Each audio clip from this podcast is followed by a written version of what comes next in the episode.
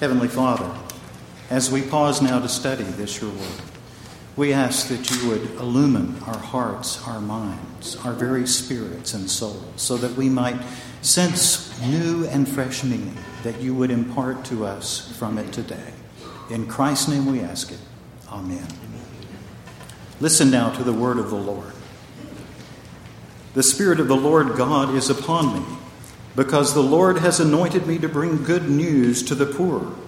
He has sent me to bind up the brokenhearted, to proclaim liberty to the captives, and the opening of the prison to those who are bound, to proclaim the year of the Lord's favor and the day of vengeance of our God, to comfort all who mourn, to grant to those who mourn in Zion, to give them a beautiful headdress instead of ashes, the oil of gladness instead of mourning, the garment of praise instead of a faint spirit, that they may be called oaks of righteousness, the planting of the Lord, that he may be glorified.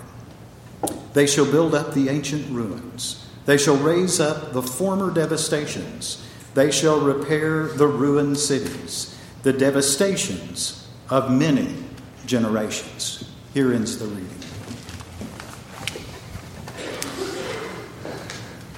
Thank you, Paul. You do a pretty good Chuck impersonation. That was great. I love Isaiah 61, specifically because God tells us through Isaiah that he's going to send a messenger who's going to preach good news to the poor. He's going to bind up the brokenhearted.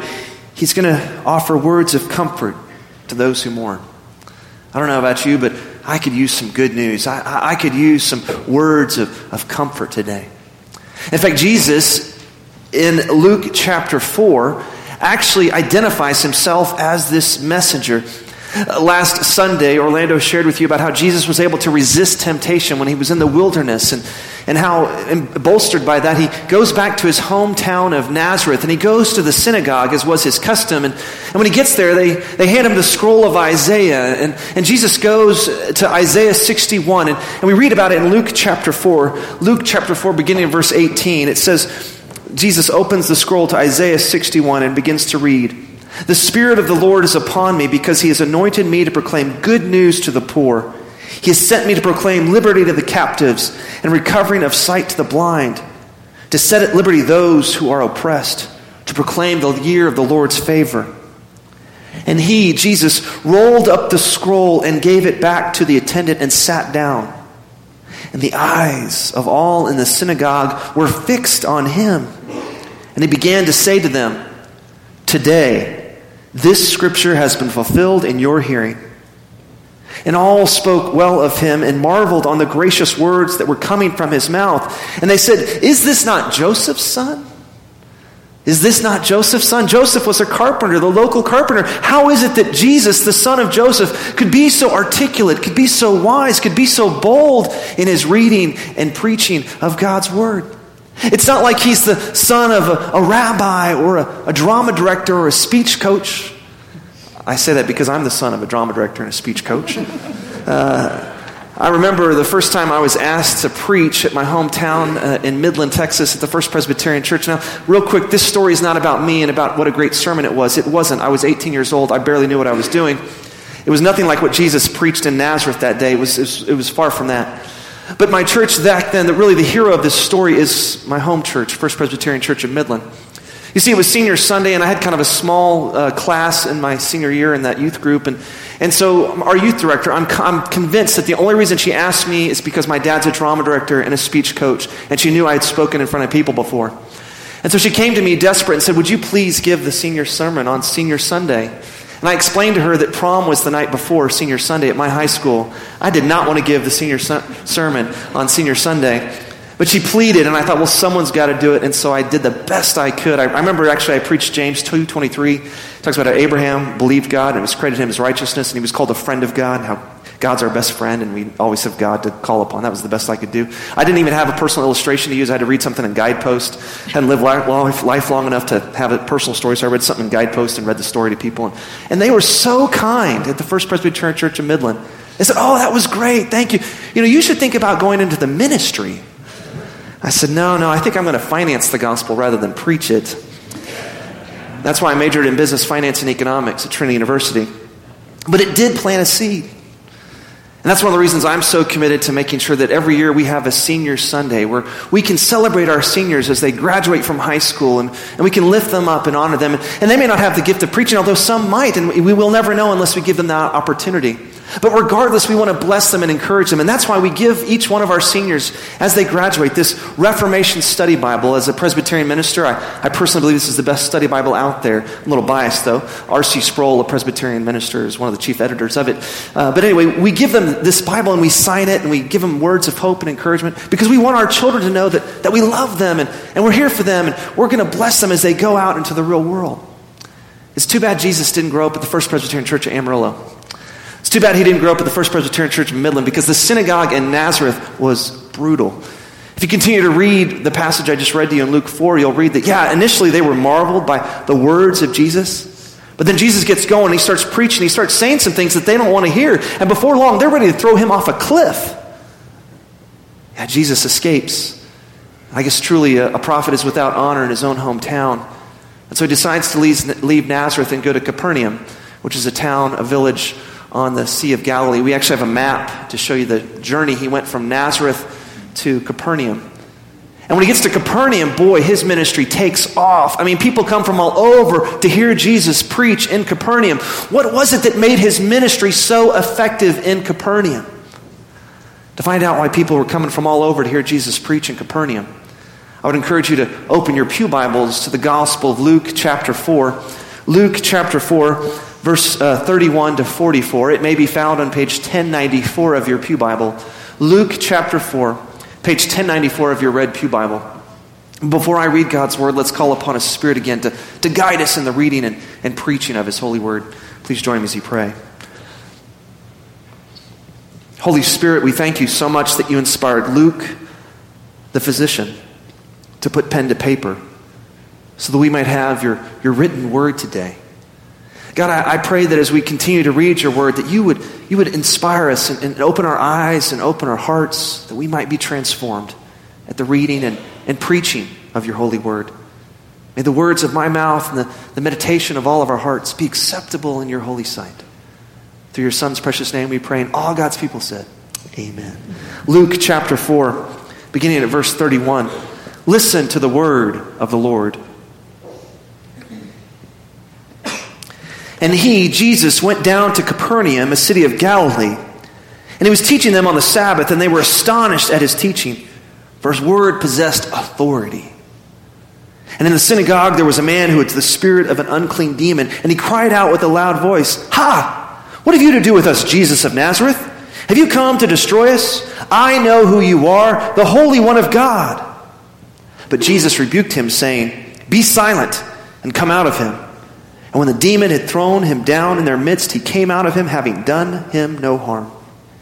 They were all amazed and said to one another, "What is this word? For with authority and power he commands the unclean spirits, and they come out." Reports about him went out into every place in the surrounding region. And he arose and left the synagogue and entered Simon's house. Now Simon's mother-in-law was ill with a high fever, and they appealed to him on her behalf. And he stood over her and rebuked the fever, and it left her.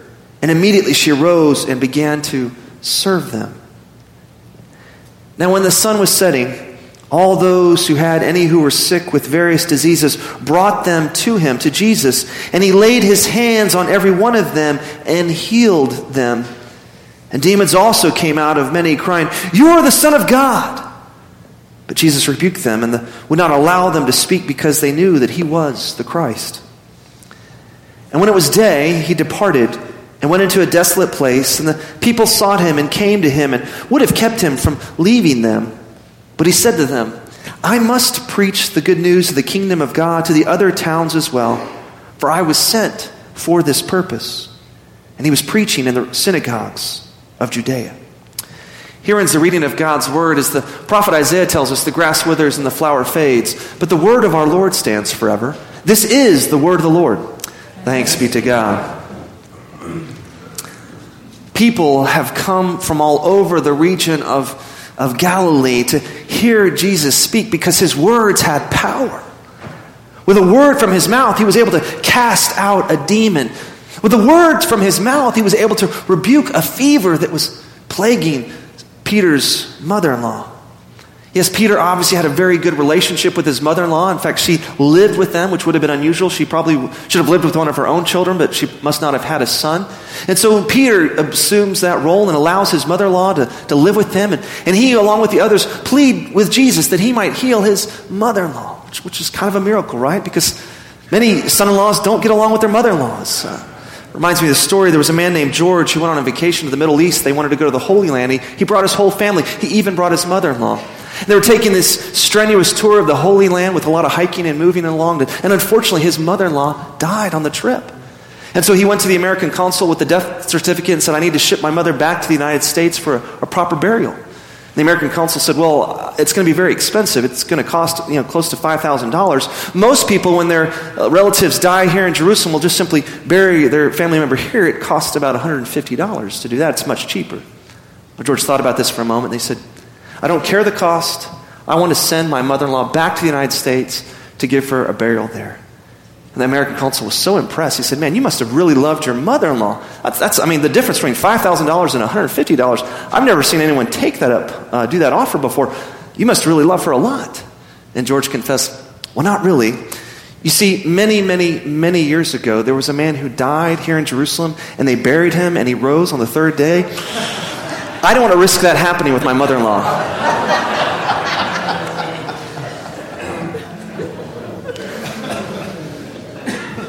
Jesus came to heal everyone, even Peter's mother-in-law. Jesus, with a word from his mouth, is able to cast out demons. With a word from his mouth, he is able to rebuke fevers. There is not a disease that Jesus cannot heal. The people are so impressed with Jesus, they all begin to bring their sick friends, and everybody who has an illness comes to Jesus because he preaches with power. With power, he's able to heal. And the people, they want him to stay in Capernaum. Make this your home base. Jesus, stay here. Don't leave. As we read in verse 42, "And the people sought him and came to him and would have kept him from leaving them." And their self-centeredness and their focus on what they needed from Jesus, they said, "Jesus, you can't leave here." In their selfishness, the people of Capernaum don't want to share Jesus with anyone else. No, "Jesus, this is your town. You stay here." They want to keep Jesus in Capernaum where he can heal their sick and minister to their needs. They aren't worried about the other villages that Jesus may need to minister to. No, "Jesus, you're here. Stay with us. Minister to our needs." We're not worried about the needs of others. Sadly, many Christians in America can have that same internal focus if we're not careful. We can be so internally focused on how Jesus ministers to our needs that we're not aware of the fact that Jesus came to meet everyone's needs. We can sometimes miss the fact that even in the midst of pain, that Jesus may want to use us to help minister to the needs of others. We can be so focused on our pain and our hurts and our needs and our wants and how Jesus needs to meet our needs that we don't realize that God actually came to send his son to meet everyone's needs. And he wants to use us to be an instrument of helping minister to the needs of others. When I was the singles pastor at First Presbyterian Church of Houston, I was blessed to get to know a single man named Walter Light. Walter was very involved with this ministry called Refurbishing Together that helps refurbish dilapidated homes. And Walter was explaining to me that he's been involved in over 100 homes, refurbishing over 100 homes. And he got involved with this several years ago when Tropical Storm Allison hit Houston, and over 70,000 homes in Houston were flooded through Tropical Storm Allison. And Walter explained to me that sadly, right before Tropical Storm Allison hit Houston, he had a storm of his own hit his own life. You see, Walter went through this very painful and devastating divorce. At the time, Walter felt like his life had fallen apart completely. Everything that he thought to be true had seemed to be a lie. He wasn't exactly sure who he was. His life was falling to pieces. And he went to church at First Presbyterian Church of Houston, and there was a Sunday where they asked for some volunteers and said, "If you're handy at all, we could really use your help. So many homes have been flooded in our community. There's this ministry called Refurbishing Together that we're going to partner with, and we just need handy people to come on out and help." And Walter knew he's an engineer. He's kind of handy, and so he thought, I'll volunteer. And Walter told me that he began to refurbish these homes, and he began to focus on helping minister to the needs of others. And with tears in his eyes, he told me, that by helping rebuild these homes, God helped rebuild his life.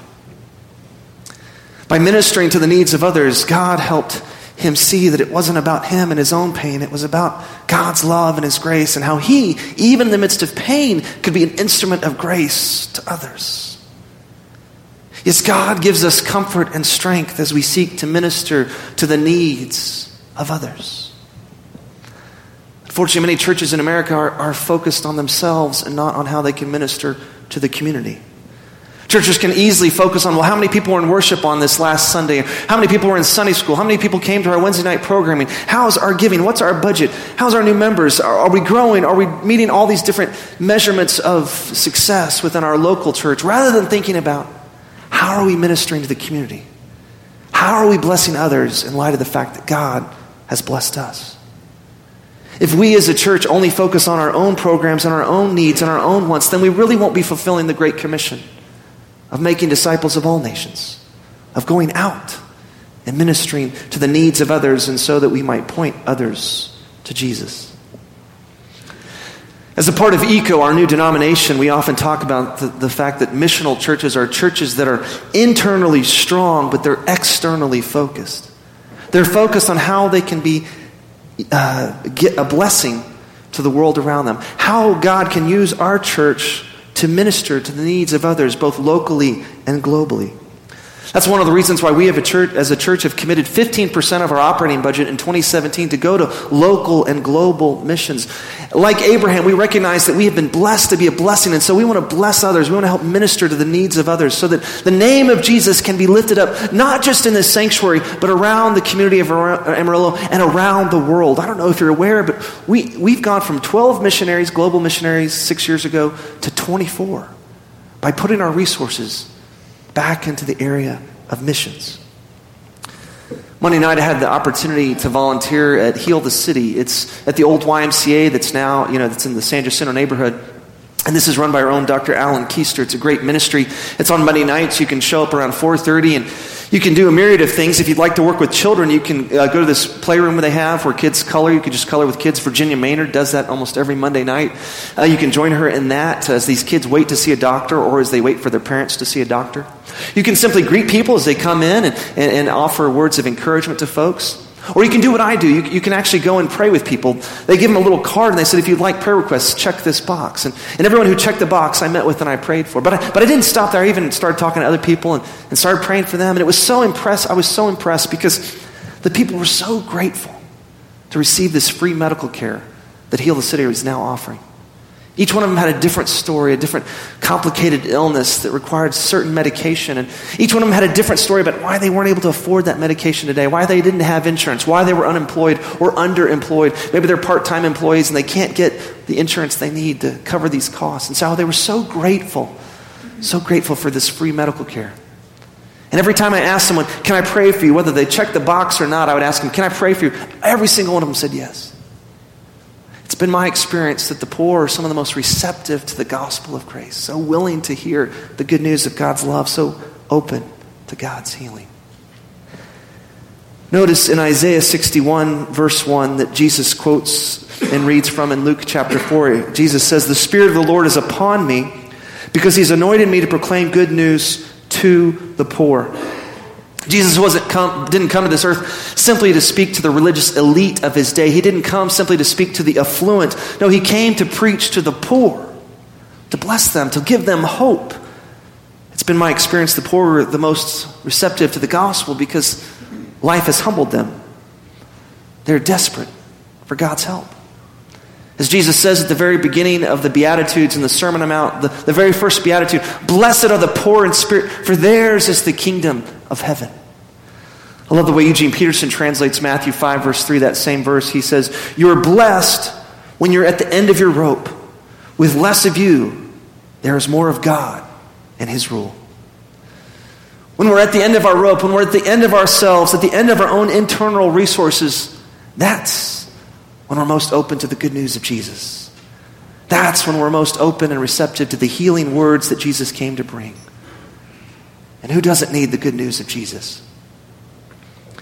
Romans 3:23 tells us, and the world testifies to the fact that we have all sinned and fallen short of the glory of God. In fact, in Psalm 51, we read that we're born sinful. We have a sinful nature that, left to its own, is prone to wander from God. Now, it's true that in Genesis chapter 1, we were all created in the very image of God and that we were very good. But the reality is, beginning with our first parents, Adam and Eve, and their original sin of eating the forbidden fruit, we have now inherited a sinful nature that, left our own, is prone to wander from God, prone to reject the ways of God. But the good news of the gospel is that God loves us too much to abandon us in our sin. No, he became one of us. He sent his one and only son to be born as a baby in a lowly manger. And this boy grew up and he began to teach us and he began to heal us, as we're reading about in Luke chapter 4. And ultimately he came to this earth to die for us as the perfect sacrifice for our sins, to let us know the full extent of his love. Then on the third day he rose again, conquering sin and death on our behalf. It's if we ever wonder if God loves us, we simply need to look at the cross of Christ. And there we will see. God says, I love you. God loves you, Paul Fredrickson. God loves you, Alan Kervich. God loves you, Perry Williams. God loves you, Doug Woodburn. God loves each one of us with an unconditional, sacrificial love. God doesn't love us this much. He loves us this much. No greater love is there than this, than a man who's willing to die for his friends, Jesus says in John chapter 15. Yes, God loves us, and he's given us this good news. And this atoning sacrifice for our sins allows us to have a new life, the assurance of eternal life, and a new life in Jesus if we'll simply believe in him. Yes, we're saved by grace alone, through faith in Christ alone. In the gospel of Jesus, we have the solution to the world's sin problem. As different evangelists often point out with a contemporary illustration, if you had a friend or a family member or a coworker or a neighbor or a classmate who was diagnosed with cancer and you had the cure for cancer, wouldn't you offer it to them? It would be cruel not to share the cure if you have the cure. Friends, we have the cure. We have the cure to the world's sin problem in Jesus Christ. We have the antidote. It's Jesus. It's cruel for us not to share that good news. Yes, the gospel of grace is meant to be received, but it's not simply meant to be received, it's meant to be shared. When was the last time you shared the good news of Jesus with somebody? I know what we're all thinking here. Yeah, Howard, but this is Amarillo. I think everybody has heard the good news of Jesus, right? We live in Amarillo, Texas, and we're in the buckle of the Bible Belt. If someone really wants to know about Jesus, they can Google him, right? Well, you can't believe everything you read on the internet.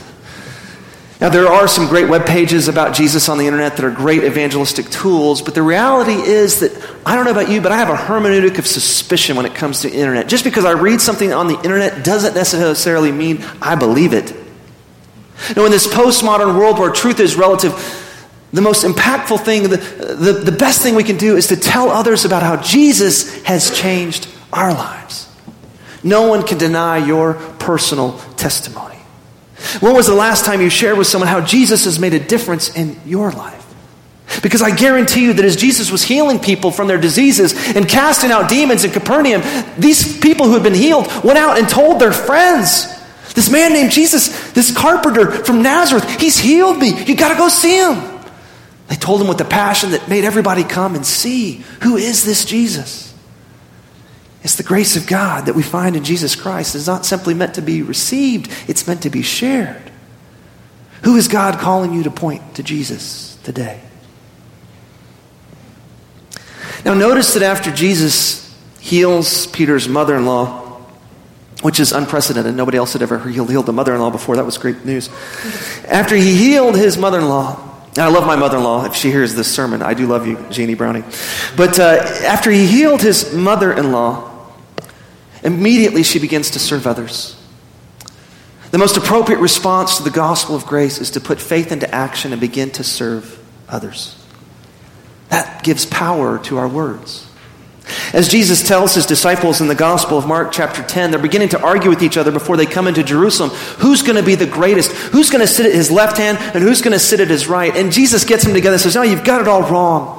And in Mark chapter 10, verse 42 to 45, Jesus says this, "And Jesus called to them and said to them, 'You know that those who are considered rulers of the Gentiles lord it over them, and their great ones exercise authority over them.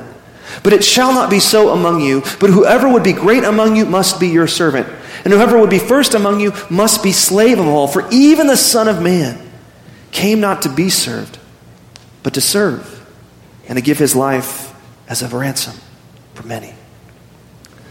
We serve others in gratitude for what God has done for us.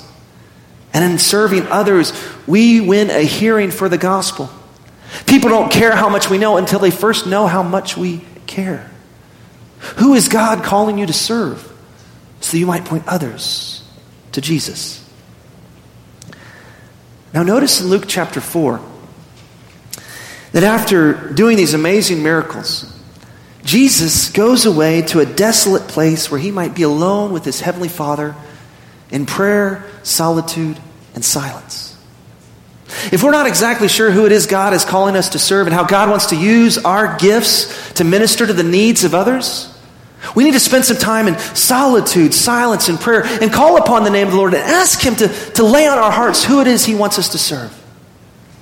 And if we'll do that, then God will begin to impress on our hearts how he wants to use us, each one of us, to minister to the needs of others. And as we seek to serve others, then our message of the transforming love of Jesus Christ will have power, and people will be open to what we have to say.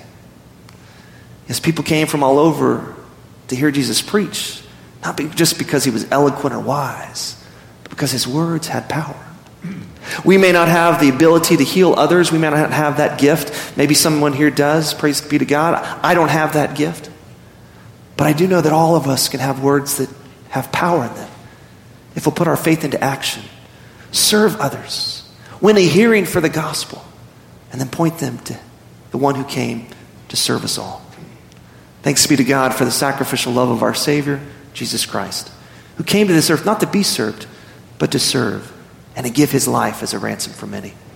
May we seek to serve others so that we can point them to him. Please join me as we pray. Gracious and loving God, we thank you for the model of servanthood that Jesus has given to us, and we confess that we may not know exactly who we're supposed to serve or how we're supposed to serve, but Lord, we know you'll give us direction. So Lord, we want to take the time that Jesus did. If he needed to be alone with you in prayer, solitude, and silence, how much more do we need to be alone with you, to hear from you, to guide us, to lead us, so that we might serve others, so that our message might have power. Lord, we want to speak the good news of God's love, but we also want to demonstrate the good news of God's love. By your Holy Spirit, equip us and use us each and every day so that our words will have power. We pray this in the strong and precious name of your Son, who is the Christ. And all God's people said,